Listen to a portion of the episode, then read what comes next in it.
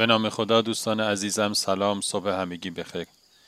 امیدوارم روزی پر از خیر و برکت و آرامش پیش رو داشته باشید. و از شما دعوت می کنم که امروز با عنوان غرور بیجا که دوست خوبمون آقا رسول عزیز اون رو روایت کردند رو با هم بشنویم.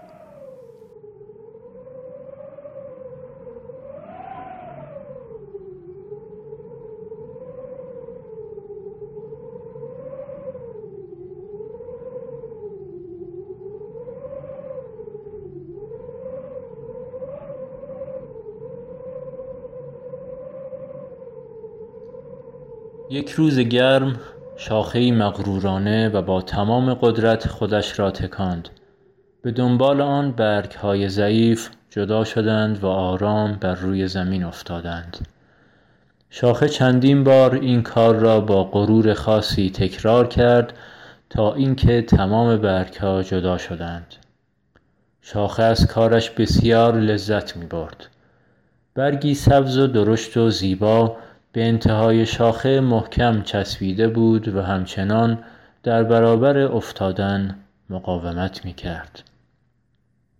در این حین باغبان تبر به دست داخل باغ در حال گشت و گذار بود و به هر شاخه خشکی که می رسید آن را از بیخ جدا می کرد و با خود می برد. وقتی باغبان چشمش به آن شاخه افتاد با دیدن تنها برگ آن از قطع کردنش صرف نظر کرد.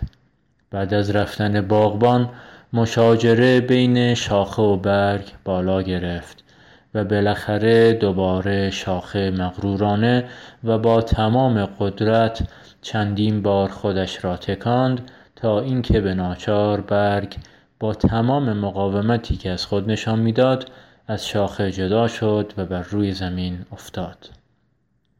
باغبان در راه برگشت وقتی چشمش به آن شاخه افتاد بیدرنگ با یک ضربه آن را از بیخ کند و شاخه بدون آنکه مجال اعتراض داشته باشد بر روی زمین افتاد.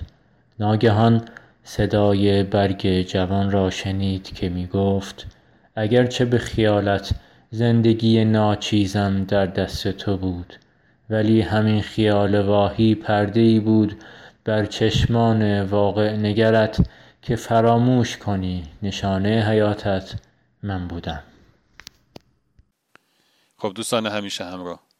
امیدوارم از شنیدن داستانه که امروز لذت برده باشید. تا روزی دیگر و قصه اینو همه شما را به خداوند بزرگ می سپارم خدا نگهدار.